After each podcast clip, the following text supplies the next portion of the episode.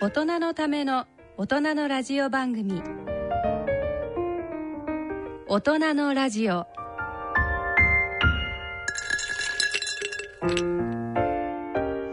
皆さんご機嫌いかがでしょうか立川楽長ですご機嫌いかがでしょうか篠崎直子ですこの時間は笑いと健康をテーマにお送りしておりますさあ2019年もあと10日10日ですよ10日ねいやえ本当にねーいろんなことありましたね今年もねねえううんんだから今年はなんか特にいろんなことがあったなっていうのがなんか私の中でね印象が深くて何何が印象残ってますそうやっぱりね、あのスポーツでね頑張りましたねスポ今ーツ年は関ね係うんうんうんうんあのーなんつったってラグビーが盛り上がりましたよねもう全然もうね皆さんの熱量変わりましたもんね,、そうラねグビーにあれ対するねだってルールも知らなかった人がね、応援してて「わあやったすごい!」で「今の何なの?」みたいなねそうそう どどうして2個になったのとかね知らないけど応援してるって、ねそう面白くて楽しくてっていうねうんでもそれなのにあんだけ盛り上がっちゃったって、めったないないですねね、うんだけどねあの、ラグビー見ててもさ、やっぱり体重ある方が圧倒的に有利だねあのスポーツはねどう考えてもね。であのバスケだってほら八村選手がねあそうですね八村塁選手大活躍そうですよして、んあれだってやっぱりでかいわけじゃないあの人は。大きいですねうんいや日本人がね初めてえーどうのこうのっていうけれども結局あの人はあの体型だから、ね別にねあの八村選手の悪口言うつもりは全然ない別にねあの、えー彼のプレーを否定してるわけでも何でもないんだけどもやっぱり、えー上背があってこそのそうあってそうですね活躍でしょ。だからね私思うんだけどね日本ってあのやっぱり体格的に落ちるじゃないですまあ、か。そういう小柄ってね、うんだ小かさらいねね私バレーボールなんか見ててもなんか歯がゆくってしょうがないそれはでかいやつ集めちゃいるんだろうけどそれでやっぱりえー外国の方がでかいでしょそれはもともとねその西洋人の方が背が高いんだからそうですね骨格的なものがもう違うわけですもんねえだから私思うんだけどねバレーボールなんかさ、身長をね、もう制限すればいいと思うのよだって圧倒的に有利なんだバレーなんてでかいの方がいいに決まってんだから でかいそうそうよでかいってことはつまりネットネットが低いってことだからね、まあそうですよねこんな有利なことねないわけですよ、バレーボールあのテニスもそうだけど、だから例えば6人コートに入ったら6人の平均身長は何センチを超えちゃいけないっていうねそういうルール作っちゃって、そうするとでかいやつが入ったら必ずちっちゃいやつ入れなきゃいけないとかねそうそういうことになるわけじゃないですか、平均身長決めちゃえば、それで戦わせてみたいなと思ってね。あそれ面白いかもしうんだれならい、ラグビーもそうよもう全員もうこそのねフィールドに入ってる人たちの選手の平均体重は何キロ超えちゃいけないと かやねそうすればほぼなんかフェアな戦いになるじゃないですかそうですねそうすれば日本のチームだってね、うん、いけるかもしれないだから言ってみれば無差別級で戦ってるようなもんでしょ、まあ、そういうことですよねだねっ、て柔道だって、ねえボクシングだってそう階級がありますからね階級別になってるわけでしょ、ボクシングだってねじゃあ井上尚弥がどんなに強いった ってねえヘビー級とやったらそんな絶対勝てないわけだそかうらですよね、うん、それをやってるわけじゃんバレーボールにしたってラグビーにしたって、ラグビーだからバスケだってそうですよねあんなもんでかい方が有利に決まってんだからあんな本も当ん、ですよねだからそういう試合もちょっと見てみたいなと思ってね面白いかも新たな視点で、うんそうするとねどこの国がまた強くなるそうかなものねよ。そうす変わっるてときまね、すしねうんどうだって線が低いんだからしょうがねえやっていうのがなくなるじゃない。どっかやっぱりそこが諦めモードになったりしてましたもんね、うんそうそう今までね、テニスだってそうよ、まあ、あんなもんでかい方がね絶対サーブ打つんだって何したってね手手だって高い方が有利なんだから。やっぱりそうテニスもそうなんですね、だからあれも例えばさヘビー級ジュニアヘビー級ライト級ぐらい 3, 3つに分類して、えそうすると錦織なんかライト級だから絶対チ絶対チャンピオンになってますよ確かに錦織だって普段あんなさ化け物みたいな連中相手にやって怪我ばっかりしてさそれ怪我するやんあんなもんあんな連中と不祥始終やってたらうんだから年末も怪我しちゃってねあの錦織ちょっと出らなくなっちゃってあのそれも体重別とか身長別とかなんかね、えーやったらね絶対世界ナンバーワンですよ錦織は。おーだって前の海だってさ結局横綱になれなかったでしょ、だって、えー相撲なんかもろにそうじゃないですか小兵の力士は場所を沸かすことはできても決して横綱になれないし優勝もできないでしょ、だからあの相撲だってあれ体重別にした体ら前の海優勝しますよ 面白いな横い綱ろいろいろいろ 変わりますねうんねだから、うんもう相撲なんかもろにえー無差別級でやって無差別級が一個あるだけっていう状況でしょ。だから今回もそう全部ねもっとフェアな戦いになるようにね。ちょっと新しい提案ですね楽長さんもう来年変わるかもしれないそうだオリンピックもね あそうねオリンピックもねそうありますしねあののっぽ組 普通組とかさ小さい海みたいそなうそうそうそれでやったら日本優勝だよそんなもんそうですよねうんぜひやってもらいたいいですやねいいですね新しい形 のスポーツまあまあね今年はいろいろ本当スポーツ選手も活躍したりといろいろありましたからね、まあね、えー来年もまたね、はいえーあのいろいろ楽しませてもらえると、ねそうですね嬉しいですね。はいさあそれでは大人のための大人のラジオを進めてまいります、はい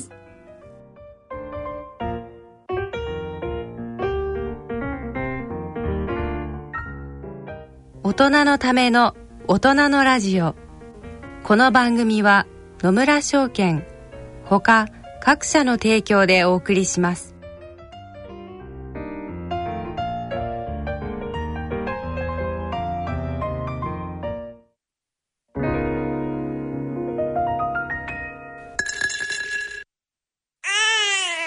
人生100年時代100年の人生をどのように生きていますか大きくなったらケーキ屋さんになりたい結婚しても今の仕事が好きだから続けたい自分が作った料理で世界中の人を幸せにしたいいつまでも元気でいたい80歳でフルマラソンを完走したい夢はどの世代でも大きく広がるあなたの人生夢無限大でも必要なものは健康家族友人そしてお金あらゆる年代に合わせたサポートでいつでもあなたに寄り添います今からずっとこれからもっと人生100年パートナー野村証券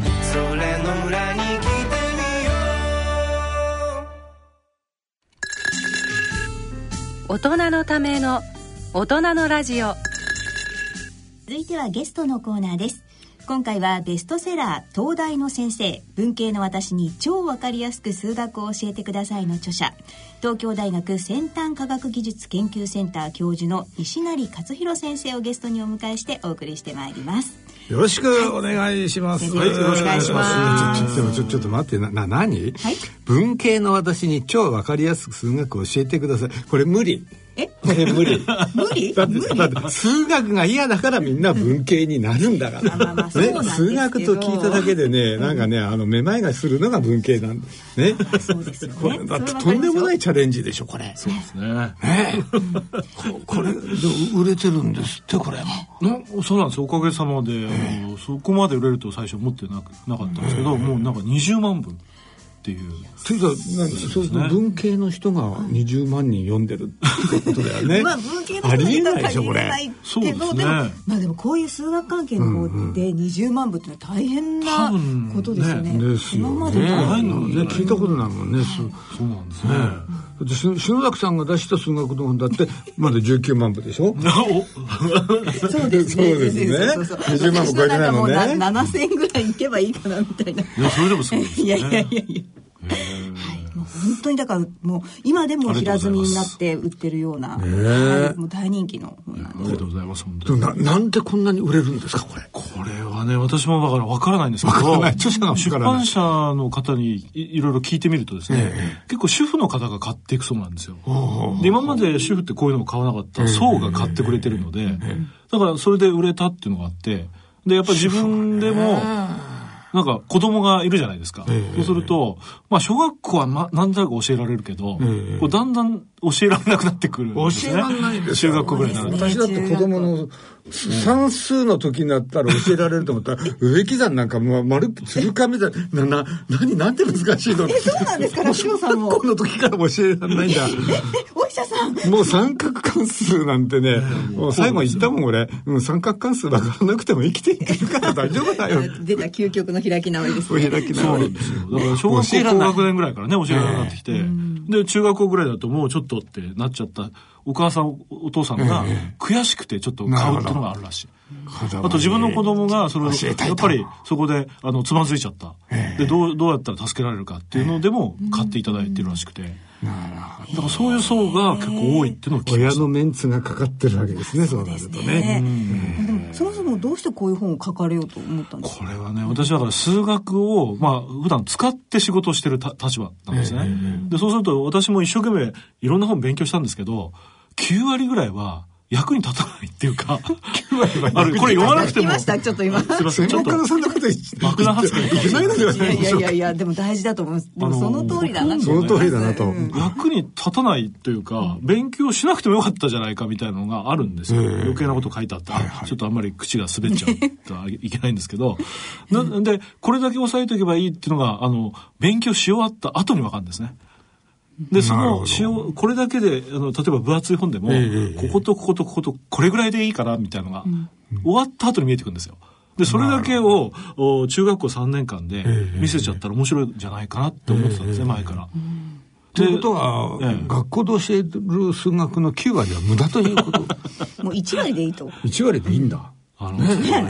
残りの時間遊んでりゃいいんだねそうですよそんなに学校生活が楽しくなるか、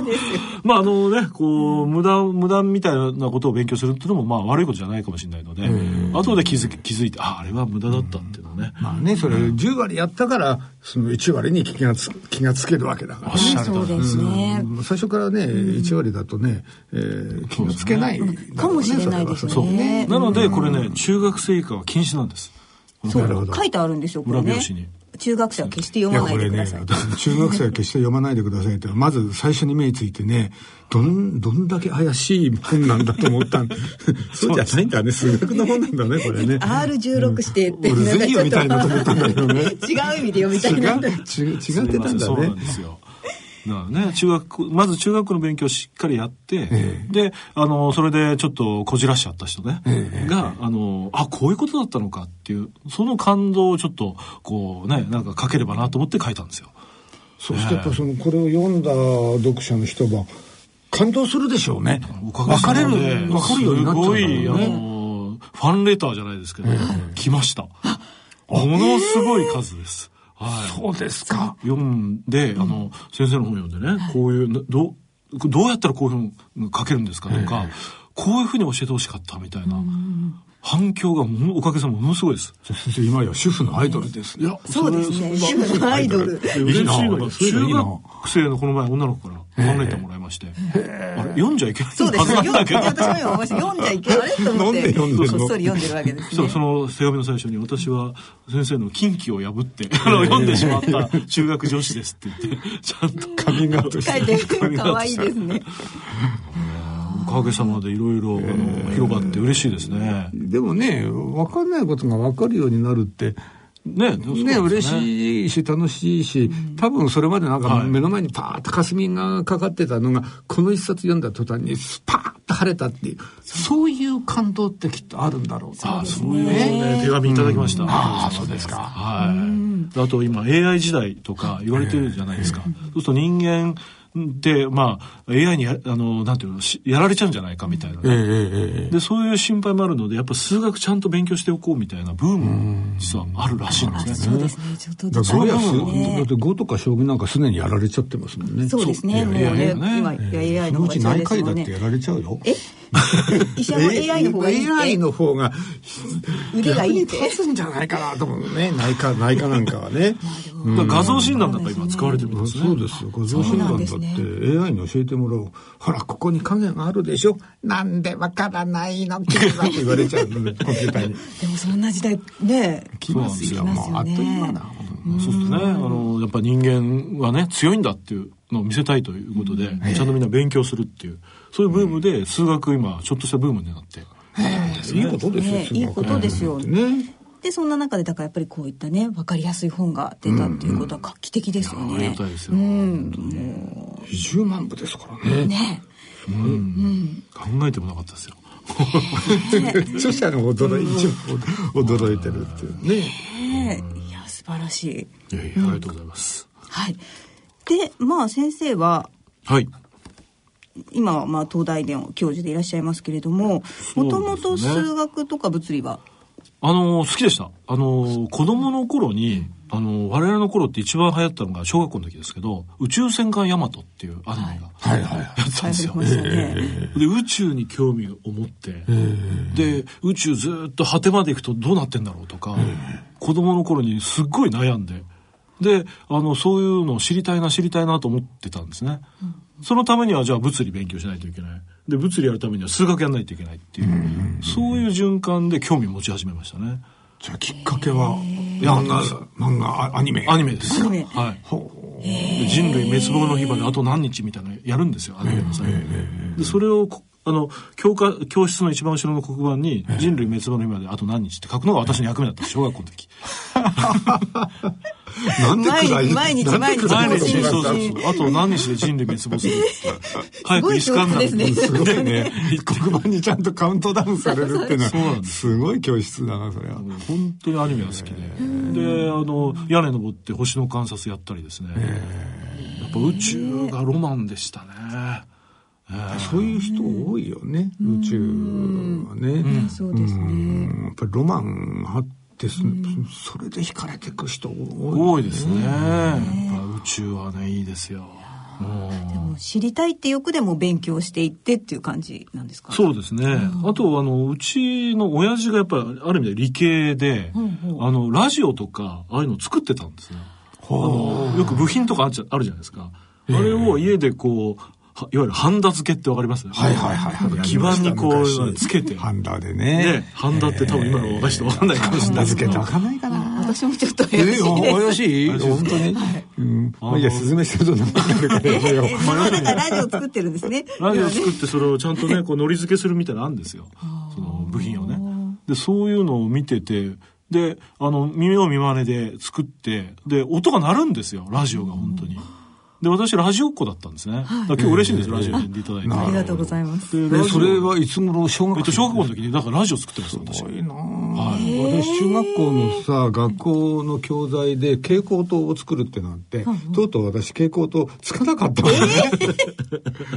そうだとっうたとんうでつすかかなかったなんで小学生がラジオ作れちゃうのわけわかんないいやそれ音が出てきた時に感動して、それはでちゃ感ん動しとますよね抵抗のあ、ね、値とか計算するんですよ。だからそれでこうあの好きになってきましたねだんだんね。本当にじゃあ興味がもう本当にその理数系の勉強につながってたっていうことですねそうですね。どんどん自分で取り入れていったって感じですね。じゃあもう迷わず進路は理系というかもう そうですね。もうそれが考えられなかったですね。もう文学とかだ、まあ大嫌いというか、何が面白いんだろうと思いながら、仕方なく勉強してたっていう感じで、もう古典とかあるじゃないですか。源氏物語とか。漢文とかあねの人がなんで振り向いてくれないんだろうみたいな、ツイッターみたいな文章を読まされるわけですよ。ありましたねついで私はそんな暇じゃないんだ自よ。分の中でツイッターだったんだ あれね、私からするとツイッターです。あつぶつぶやきつみぶたやいきなの。ええでそんなの読んでる暇ないと、こっちは。あの もっと、もいろいろな、そういうね、あの、いろんな式とか、うんどうやったら電流が流れるかとか、そういうのが面白くてしょうがなくて。でもまあ、あの、そういうのだけじゃ卒業できないので、まあ仕方なくやりつつ、でもう完全に頭が理系でしたね。へえ。なるほど。で、最初に学ばれたのが、航え空え航空宇宙ですかそうですね。あの、りもうそ、ね、宇宙へのそうです。だから、やっぱり、終始貫徹ですねそうですね。まああの、東大だったんですけど、東大の願書っていうのは、実は裏に、あの、将来な、何を勉強したいですかみたいな、書く欄なんですよ、おーアンケートみたいあなそうですか。今あるかどうかわかんないですけど、私だから当時、天文学って書いて、高校生の時に、天文、星見るのが好きだった。で、あのー大学に入った途端に、当時流行った映画で「トップガン」っていう映画があったんですよ、飛行機の、でそれを見てやっぱ飛行機もいい なとあれ思ってですね浮気しちゃったんですね。でも宇宙もやりたいなっていうのでちょうど航空宇宙工学っていうなるほど二つ両が方ある両方できあるると両方できるとそれで大学入って航空宇宙工学っていうのに決めて、で飛行機とか宇宙とか両方できるっていうなるほどでこれであのハマりましたねやっぱ面白いなとじゃああの宇宙船とかロケットとかそういうそうですね、その設計とかはちょっと勉強しましたね。はい今何にも生きてないですけど、あの、当時勉強しましたね。でも宇宙船艦ヤマトが生きてますよねそうですね。そうですね。宇宙船だ人からね間あはれね、ねそうですよね。そうですね。だからそういうことをやりつつ、なんか、流れの、結局、流れの研究なんですね。水とか空気とかをどうやって流れるか。それをせ、あの、計算して、抵抗を計算したりですね、やんないといけないので、流れの数学をずっとやってたんですよ。よくあの新幹線なんかで、ねあのどのくらい抵抗があるかってそうそうそう図が出て流体力学ってで、今度た新しい新幹線が出るんですけど、あれ設計したのは私の教え子なんですね。JR 東海の。そうですかはいそうなんだ。嬉しいんですよ。でそういうのをやってて流れをまあ研究してる中で、あの車とか人って流れだよねっていうふうになって、それで渋滞も面白くなって途中から渋滞の研究始めちゃったんですね。そうです。なんかもう考先生えたら渋滞も流れですもんねねそうなんですよ。同じだそう、なんか、で先生、その渋滞学渋滞学の専門家でもいらっしゃるもわうけです先よ生ねの名前を言うと、あの渋滞学の先生でしょって言われるぐらい、そうなんですよ割とその渋滞学です、有名な西成先生っていう感じなおんでかすげでが、まあこれ私が勝手に作った学問なんですけど。先生が作ったんですね。そうですね。で、命名も、もうあの、勝手に私が30年前にやったんですけど、あの、そういう水とか空気の流れを研究してたんですけど、まあ、それって200年以上前の古い学問なんですね、実はね。で、新しく、まあ、わ我々みたいな若手がええやるときにも、いろんなことが研究し尽くされてるんですよ。はいはいで、あの、水とか空気じゃなくて、じゃあ同じ流れつながりで、車とか人とか物流とか、そういう流れやったら面白いんじゃないかってひらめいて30年前に、渋滞学という分野を勝手に作りました。勝手に作ったと。はい。航空宇宙をやってて、見ながらはい見ながら渋滞学渋滞を学。というのを作りましたね。じゃあいかに渋滞を回避するかとそういですうことお数学を生か数学をし使ってて、おっしゃるとですね。数学を使ったり、なんかコンピューターを使った理論付けりようというそうですね。なぜ起こるかとか、どうやったら解消するか。車、あと飛行機も渋滞しますし、はあはあはあだからいろんな意味で。飛行機の渋滞って怖いですよ。ぶつかっちゃったら、ね、怒っちゃいますもんね。あとスーパーで並んだりするのもね、渋滞ですし。渋滞、そうですね。まあいろんなその渋滞があるなっていうのに気づいて、で、あの、じゃあ学問にしてみようと予告しをさして、いろんな渋滞をいろんな分野で、例えば医学の世界でも、こう、例えばアルツハイマー病みたいなのが、神経細胞の中にタンパク質が動いてるんですけど、そいつが渋滞するっていうのがあって、で、医学部の先生と、あと体の中の渋滞に関する論文も書いてるんですよ。なるほど だから先生ぜひ今日。タンパク質の渋とい滞。うかあのアルツハイマー病っていうのは神経から神経にそうですねそ。の情報伝達をするんですよ。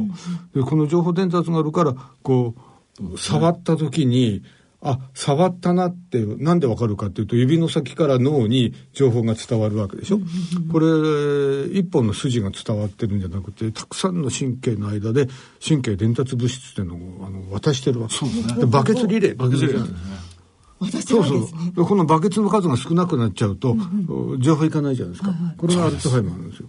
それです。そうですだからこのバケツの渋あれが渋滞したって、これ、ありがとうございます先進まなくなるからそうです渋滞も困るわけわかりやすい。なくなっても困るし困るし渋滞しても困る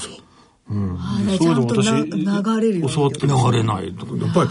流れですよね考えたらこれもねそうなんですよえー、でそれも数学でそうですね。あ解決きるのー私はまあそっちしか使えないので、あとは実験をやってくれたり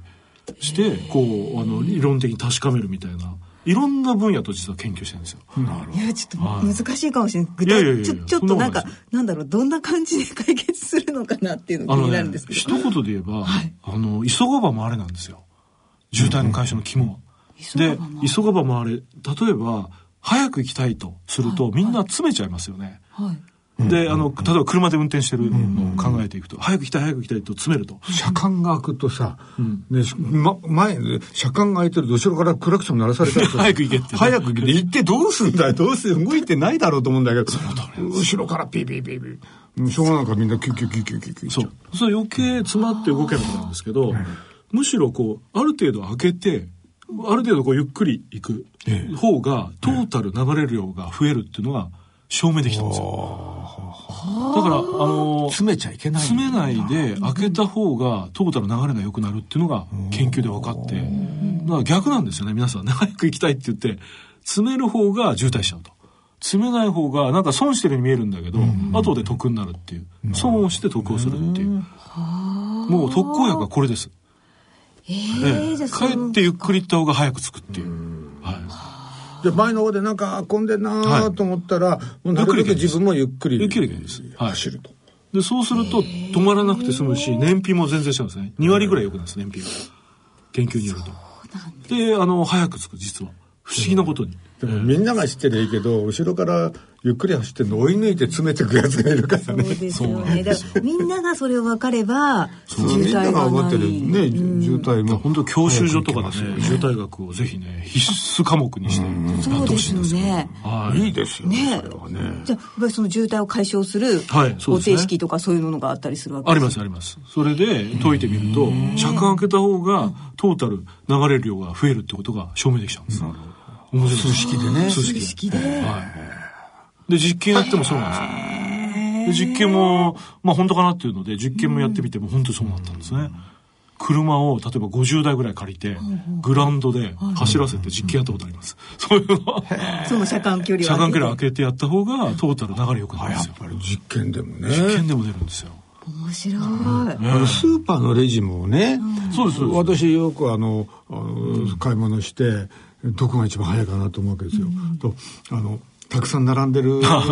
けれどもカゴの中にちょっとしか入ってない。そう、カゴがポイントです3人しかいないけどカゴの中いっぱい入ってる。さあどっちが早いだろうか。これなんとか数式にできないかなみたいな。思いますよねえ数式にできそうな気がするね。そうですん、カゴの重量をかける。る、なんそうですそうです文文法に持ってきたりなんかしてそうですよねそうなんですよね絶対出ると思いますよねで、それが実は本当に使われてて、あの、例えば銀行の ATM の数を決めるとか、スーパーの本当にレジの数を決めるのに、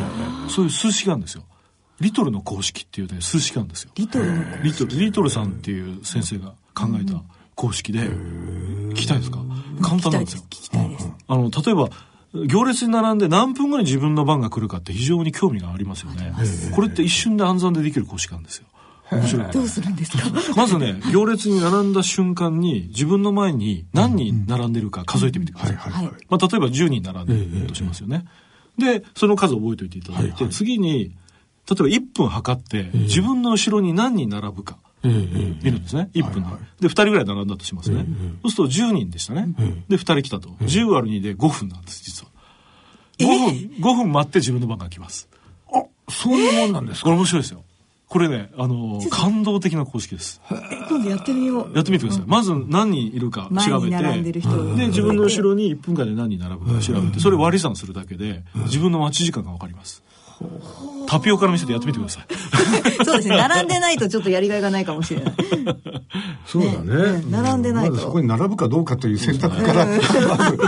ず、まずそこからだけどね。 でもこれ知ってると並ぶストレスみたいなのもちょっそとうなんねで、すよ。なだんかから緩和私いさつれもるこかれも。使って、ほぼ合いますので。でも中にね、タピオカ頼む。ああ、ちょっとやっぱりね、チョコレートよりイチゴの方が、あ、ちょ、ちょっと待ってね、でもメロンもいいしな、あ、ちょ、ちょっと待ってっていたらどうするそうね。それはちょっとそういう方がいいね。けどね。それはね、ちょまあっちとょっとずれるかもしれないですけど。だからそういう公式が世の中にたくさんあって、そういうのを利用して、ちゃんとこう設計するんですよ。ええ面白い先生生きるの面白くないですかいや、だから毎日がもう東京にいると渋滞だらけなんで、たワクワクしますよね。そうですよねここじゃあ直そうとか、ここ直そうみたいな。でも渋滞見るとワクワクするって、えーなんか普通の人は渋滞見るとイライラするんだ変人ですよね。私燃えてくるんですよ。これなくしたくなる。ごいなねいやでもなんかね数学やってる人ってねなんかイメージとして机の前に座ってなんかうんうんうんなってる人みたいなイメージがあるじゃないですか、そうだねでも先生の場合は、ね、逆ですね数学をいかに役に立てて机の前にいないタイプですね。ほとんど。最高ですね、はい暮らしやすくするために数学を使うかっていうそそうですい発想ね。しょおっしゃるとりですね。わあいいですよそれは、だからもう役に立てようとそうですよねこうやって分かりやすい本も書けるし、応用も聞くしで、なんかオリンピックもそうです。あ関わのられるー、今、ね、オリンピック。オリンピック来年のオリンピックあるじゃないですか。そうするとあの2週間でなんと東京の人口が倍になるって言われてるんですよ。ちょっと待ってでちょっと想像してください。ょっと2待っ週て間あのオリンピックの4月ね。ああそんなに来るんですかで、そう、そうなんです。1000万人。えーもう下手した大変じゃないですか今でさえねねなんからでねちょっとね、2倍を想像していただけると分かるんですけど、もう無理ですよね。 無理ですだって電車なんかどうやって乗るの電車もうすでにね乗れないですよ、今日も全然もう銀座線乗れなくて大変だったんですけど、それがさらにもう倍になっちゃう。混んでた混んでた今日で、まあ、どどうしどうするかと、ね、せっかくのオリンピックの祭典なんで、で、それで、オリンピックの組織委員会がちょっと困って相談に来て、で、じゃあアドバイス乗りますよってことで、今私アドバイサーの立場で、いろんな会場だとか、まあ、いろんな駅をどうやってこう、ね、人を誘導していったらいいかって、例えば3万人の会場、ね、すごいこう、来るわけですよ、人が。で、そういう誘導なんかも含めて、今、あのーいろいろか活動しております、組織委員会で。はい人気だって人気のある種目とない種目ありますもんね。ありますありそますれ当然人気のある種目に人が集まっちゃう。そうですね。そこら辺もそう大です変ですよね。それも加味したり、あとは、あの、お台場地区とかってすごくいろんな競技場が密集してるんですね。で、そうすると、まあ、片方の会場が終わって、またわーっと出て、で、電車乗ったら次の駅でまた競技があるとか、もういろんなのが足し算でこう増えてくるわけですよ。だってお台場ってアクセス悪いしね。そうですよしかもねあれ増やす、増やすんですかいや、もうあのまま結局やるしかないのなで。いないんですかそんなのパニック、パニックだとお台場なんてい、だから一分ぐらいしかないないですゆりかもめゆりかもめだけでしょで、結局あのあれ辺りの、ちっちゃなそうです狭いく車内ねで。何度かもう根本的にしないといけないということで、き近くの企業さんには、もうとにかくその2週間は、 あの、テレワークとかお休みみたいなのしてくれって頼んだり、あ仕と事、するなと学校です。学校が協力してくれて、夏休みをちょうどそこの期間にずらしていただいて、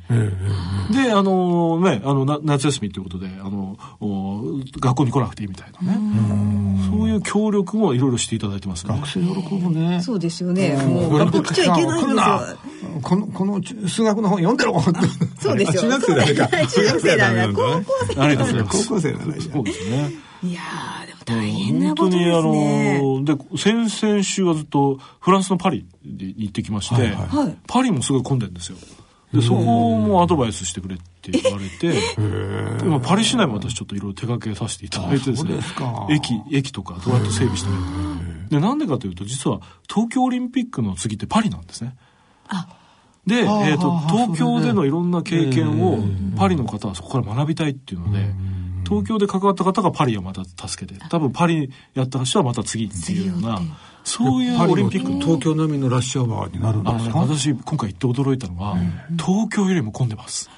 パリ市内って。ですか。考えられないくらい混んでます。えなんかちょっとゆったりしたイメなーんジかイメージありましたね。はいはい私もね、あの、15年前に行ったば、行ったっきりなんですよ、パリ。その時はそんな感じもなかったなと思って。今回、その、会議があったんですけど、ある駅で。で、そこに8時、朝9時に来てくれって言われて、私混雑して遅刻したんですよ。 もう全然乗れないです。あの、電車3本見送っても乗れなかったですね。だからそれぐらい、あの、人口ぎ少ゅうないぎゅようね、です東。京だけちょっとね。だからやっぱりもう混雑っていうのはもう東京だけじゃなくて世界中困ってるなっていうので先生もこれから世界で引っ張りだこです。そうですよだって世界で先生だけですよねいやあのまあ仲間はいっぱいいまいますので皆さんと一緒に例えばドイツとかイタリアとかオランダとかに仲間がいるんですよ仲間はいるんですよ、はい。まあ、それでも少ないですけどね。で、そのメンバーと一緒になってみんなで考えながらやってる感じですね。はえーでもまあ少ないね中でですからねこれからますますますますねねえそうですよ渋滞、ねえやっぱり解消す、うん、嬉しいですよね、渋滞本当嫌だもんねあんなまあそうですい。よ渋滞だだっていうのは損失みたいなのも計算されてて、あの、年間で車の渋滞だけで12兆円の損失と言われてるんですね。あ経済効果経済みたい、な経済の悪影響っていうんですかね。だから、渋滞っていろんなところにこう、あの、悪影響を及ぼすので、やっぱ解消ってすごい大事なんですね。本当ですね環境的にもそうですそようねですよね。CO2 も増えるし。そうですよねねえで先生は、まあ、渋滞学もそうなんですけど他にもいろいろ面白い学問というかいやいやそうですねあのこか誤勝手に解学とか無駄学と無か駄学ってこれがね無駄を学問にしようってのはねね無駄学ですよ無駄をいや排これ自体が無駄だって言われるんですけど、そんなことはないんですでよ、も無駄をなくそうっていううんでも世の中で一番無駄なものって落語だからあそうねかいやいやいや、ねそれはねままさきに落語家が排除されるんじゃないかみたいなねねえだって先生なん日本国際無駄取り学あ会のの会会長長です。はい。無駄取りこれこれなんです無か駄取りってこの取りってあの無駄を取るって取っちゃおそうですね無駄をなくそうっていうなくしちゃおうっていう取りですかなくそう、はい、つまり改善ですよね今例えば働き方改革とかって企業さん取り組んで、はいでいかにこう効率よく業務をやってね、あの早く帰って、ね、帰れるようにするかみたいな、そうするとやり方が分かんないんですねどうやって無駄をなくすかって、で無駄だと思って取ったらそれで利益下がっちゃったら意味がないわけで、だから無駄って何かっていうそこから考えるとこから始まるんですよ難しいですよだってよく人生の難しいです余白と無駄かはそさうそうあの無駄はないです遊よねびとかね絶対必要ですよそういうなんかそうなんです本来効率的と言われてるものの周辺にあるぼんやりしたものってその通りですこれが無駄なのか無駄じゃないのかそうなんですなかなか決められないですよねそれを考えようっていうのがブダ取り学会なんですよ。でそうすると、例えば遊びみたいなのをなくすと、ハンドルだって回らないわけですよ。遊びがないですよ。ねだからそれは必要な無駄なんです、実は。で、必要じゃないものをもあるし、そあの必要な、やっぱこれは無駄だって言ってるけど、実は必要だというのもたくさんあって、そういうのをみんなで考えようっていう会なんですね、実は。えー これはね先生が作ったんですかあの私の先輩が実はあのこれを立ち上げてであのよく日本だとトヨタ自動車さんが、あの生産性をいあの世界一にしたのはトヨタ生産方式という、まあ、これは究極の無駄を取る方法なんですけど、まあ、そういったところから学んでいった回なんですねねトヨタ方式トヨタ生産方式ね。はいそれをまあいろんなところに使えるようにってことで、だから企業さんのそういうコンサルティングなんかも今やらせていただいてますね。はい。もう実に幅広いですよね、ねで無駄を取るってなんかあれですね共通点がね、あの渋滞を回収しようっていうのも言ってみれば無駄を取ることだしさ、流体力学だってありがとうございま言っすてみればどんだけ流体力学効率よくするかそうですね無駄を取ることと同じですもんねそれで私無駄学入ったんですよ。ありがとうございます。そうなんです根っこは同じで根っこの味なんでですすよよね。ねありがとうございます。本当にそうなんです。全部がその流れをいかに効率よくスムーズに流すかっていうところが根っこにあるんですね。ええでもねでもね、無駄を取ってその無駄取り学やられると、無駄じゃないものも見えてくるっていうのありませんその通りなんです。これすごく大事だと思う。もう俺たちがさ、あこんなの無駄じゃないかと思ってた。いや、そうじゃないよ。それ無駄じゃないんだよ。それがあるから人生楽しいんだよ。みたいなものが、そうなんです。こういうのがいっぱい見えてくるん学ですよ問的に分かってきたら、すんごくいいことだと思う。まあいい世の中になりますよね、そうなんね。だかそうらいう本出してください。これそうですよこれ100万部ですよ。100万部いやいやこれこそ多分求めてて今ねそう今絶対求められてるなんか情報とかも溢れてて、もう何を取っていいかわからなくて、何が取れていいかわかんないんですよ。みんなに多分言ってもらいたいと思う。そうですよね。なんかギスギスしたね、世の中になっちゃうのも嫌ですからね。ゆゆゆとりのある、こう、世の中。ええ ちょっと本当出してほしいですね。熱望しますね先こ生。の本はね、ぜひね、あの今あの予約注文、 いやいや、生まれてもないので、じゃあ頑頑張りますけど。まあでいやその流れで誤解学も出て、だからああコミュニケーションの流れなんですよ。誤解学、誤誤解学というのは、あコミュニの、ケーション誤った解釈の誤解ね。そうですねそうそうそうそうそれを学問でにしこちゃれうわけだもあのスムーズにえー世の中流れを作りたいっていう中から、コミュニケーションのスムーズさみたいなのもかん研究して、で5年ぐらい研究してうコミュニケーションをこう渋滞させてるのは誤解じゃないかっていうところに結びついて渋滞誤解無駄っていうのが全部つながったんですよ私の中で誤解私でもコミュニケーションがスムーズにコミュニなケっーシたョンらのね渋滞なんだねいやー皆さんはね本当達人でいらっしゃいますけどやっぱりこうコミュニケーション苦手な方多いので今ねそう言われてますもんねそうなんですよ企業でもそういう方をどうやってじゃあ、あのーね、こう、教えていくかみたいなので、で、この本を読んでいただいて、まあ、たまに講師で行ったり、いろいろやってるんですね、そういう活動も。はい。でも渋滞してる間はまだ救いようがあるけど、コミュニケーション途絶えちゃう時代になそっうてできちゃったすからね。そうですね長そうじゃなくてもう切ろうみたいなねねえやめようみたいになっちゃそううね渋滞してるうちはまだ救いがあるよそうでね。すよね。まあね、で先生いろいろ学問をやってらっしゃるんですが、まあ、趣趣味というかねこのなんだかオペラだとか合気道もされてるってことであそうですねさっきからね、いい声だなとあいえいえ言ってたそうですよね、うんバリトンですかえっ、とね、バリトンとテノールの間ぐらい。まあ、テノールなんですけど。テノールなんですかはい、一応。今はちょっと疲れてるんでバリトンが落ちてますけああ疲れてる ど。 下降りてますけど。コントロールできなさすがですねいやいやいやこれも全部ね、流れにつながるんですよ。えオペラオペラも全部渋滞学から来てて、で、あの、やっぱ流れ、か体の中のこう流れ、気気もそうですけど、その声の流れもちゃんとうまく流れた時にはいい、いい声が出るので、なんか全部同じ観点で研究してですね。で、さっきも急がば回れって話しましたよね。つまり逆を考えた方がうまくいくっていうのが渋滞学の本質なんですけど、オペラを習ってた時に先生が、西谷さん高い音出したければ、重心を下げなさいって言われたんですよ。だって上がっちゃうと出ませんと。なるほど。下げると出るっていうので、これで面白いと。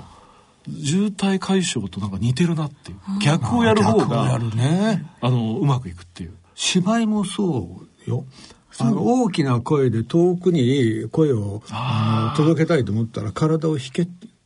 前に入っちゃう体が前にのめっちゃうと声が出なくなるから大きな声が出したかったら体を後ろにこうそううんついそっちで行っちゃいますもんね。芝居でよく言われることですね逆逆といかないとねついそっちやっちゃうんだけど、逆やった方がうまくいくみたいなのが、なんか大好きで。で、それが共通してるんですよね。でオペラと合気道で、合気道もそう。相手を倒したいと思うほど、相手をなんかいたわる気持ちにした方が倒せるんです。そこですかたまる方じゃあいたわりながら関節を痛めつけるというちょっと嫌なやつみたいじゃないですかそれちょっと痛いでしょ痛いで自しょ然に相手の みそうたいなですね方向をあの導いてあげるって感じなんですね逆らわない、こう止めないで導いて倒すなるほどあ合気道って合気ね道ってそうなんですよ導いてたそうなんです絶対逆らわない流すだけなんですよ相手の流れをだからなんか全部が共通なんで私の中では一つになってるんですね流れ全と部根本同じなんだ流れなんだ流れ流れですねあー素晴らしいですねでもいいですね流れっていいですよね綺麗ですよねなんかそうですねね流れがよどむと死ですからそう綺麗綺麗うん流れてる方がいいですよねねそうですよねいやーいえいえ面白いですねいやでもなんかねあのー健康もそうですよあそうです流れてないとそうですねねよくあの気の流れって言うけどやっぱり気の流れあそうですかが途絶えてくると鬱になったりね体調不良になったりするそうですしよねで血の流れが悪くなればあのん梗塞心筋梗塞だって脳梗塞だって血流が悪くなることですからねあれはねやっぱり流れてないとね血液の流れなんかもこれきっと渋滞学とかでねそうそうそうなんかあれですかねそうですね。なんかね ね、医医学にもね、なんか発展できそうですよね。教えてくださいいろいろいとろいろ ね農業が効きそうですけど、いえいえいじゃちょっと先生これからなんかやりたいこととかありますかいろいろ今ね流れで言うと一番社会で困ってる流れ何かなって考えた時に物流なんですよ実は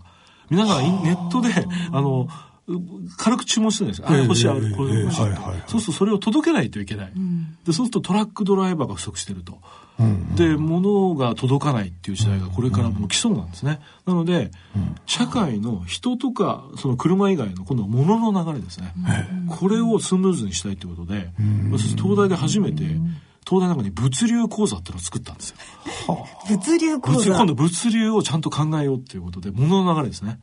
これをみんなで考えようっていう講座をついに今年立ち上げることに成功してでそういう流これから大れ事でですすもんね本当に流れ大事ですよねだからそれをねこれからちょっとしばらく考えてみたいなと思ってますね今先生、はいこれからそれを物物流流を物流学っていうんですか、 そうですね物流を渋滞もないすしないしね物流物もちゃん流れば良とねくな届るくしし、はい、災害が起こるともうスーパーでなくなるとかねあるあるじゃないですかお金の流れが良くなる方法というのを教えていただければですよねこれはね私お金の流れが悪く何何を言い出すのいい渋滞を起こしたいんですよね。あの、お金、渋滞せずに私も流れていっちゃうので。それそうですね流れすぎるのもちょっとお金は渋滞起こしてる私の財布の中で渋滞してくれる分にはいいんだけどねここだけなんか流れちゃうんだよねなんか流れちゃうんですよ ね。滝のように流れるスピード速くなっちゃうそうそうそうターボがターボ効いちゃうのそうなんですよね。でもなんか先生あれですねこれからなんかいろんな、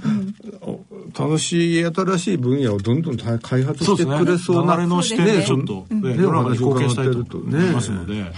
そうですねもう楽しみですはい。はいますますいろんな本を書いていただいてありがとうございます。そうですね。すでに私予約しておりますあのりでがとうござい私もま訳す。しました こちらこそありがとうございます。えー今回は東京大学先端科学技術研究センター教授の西成勝弘先生をゲストにお迎えしてお送りしました先生ありがとうございまあしりがとたうございあましりがたとう。ございました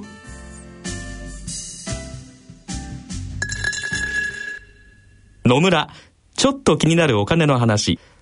今回は、老後の生活費です。お父さんお疲れ様でした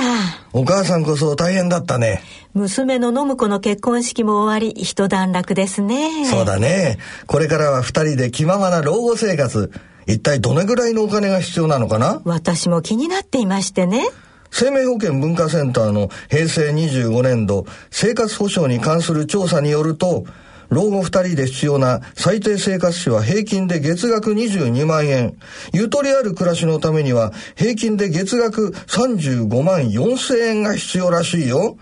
二人で生活するには結構お金がいるんだね。二人でこれからは私一人で生活していきたいわお金に関するご相談は、お近くの野村証券へどうぞ。それの村に来てみよう大人のための大人のラジオ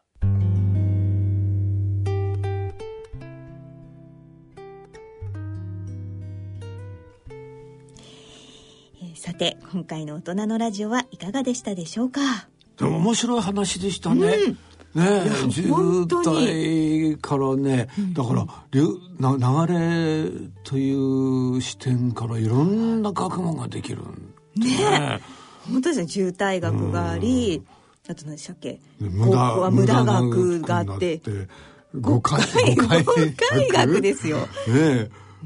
全部ね、お同じ発想からねどんどんどんどん枝分かれして、ね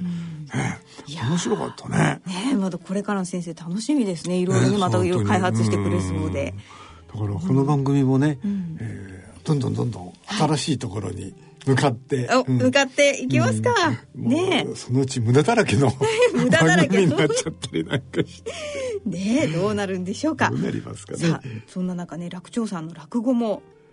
ねそうですねもう無駄だらけの落語といやいやいいうやもうい世やの中にむ落語ぐらい無駄なものはないんでさあそんな中楽長さんの落語ももうねこれからまたねそどうんどんですね進化していきますけど、えーまたねこあの来年もやりますよ、はいえー2月にね2月えーとりあえず独演会やらせていただきますもう2月の話です ね。えー立川楽長さんによる落語独演会のチケットプレゼントのご案内です。はいえー来たる2月4日火曜日18時30分会場19時開演えー新橋にあります内幸町ホールで開催される落語独演会夜落語 in 内幸町に抽選で5組10名の皆様にチケットをプレゼントさせていただきますえーチケットご希望の方は番組ホームページにある応募専用欄からお申し込みくださいえー応募の締め切りは1月17日金曜日必着となりますどしどしご応募くださいこれあれでしょあの、お便りくださった方もあそうなんですよねあのーうんチケットを差し上げてるでしょ別途あの、ねコメントで、ねえもういろいろメあのメールでですねねあのいろいろえーここ感で想ねでごす紹とか、介させていただいた方はね、はいあのー無理やり無理嫌顔にで も希望しなくてももうあの押し付けるようにしてチケットをお送りさせていただいてますからいいですね、まあ、ぜひぜひ来ていただきたいとねぜひぜひ応募してくださいはいね、メールもあのお待ちしてますので、はい番組のねご感想ですとかこんなことやってほしいとかこんな落語聞きたいとかあねぜひぜひうんねお,、おっしゃっていただければ、ねねそうですよ、それを題材に楽長先生が作っていただきますから、あんまりプレッシャーかけないではい、来年はねまたね ますまますたねますのはいで頑張りますから,、進化しはい、はい、さあそろそろお時間となりましたお相手は篠崎直子と立川楽長でした次回は来年になります、皆さん良いお年をお迎えくださいそれではさようなら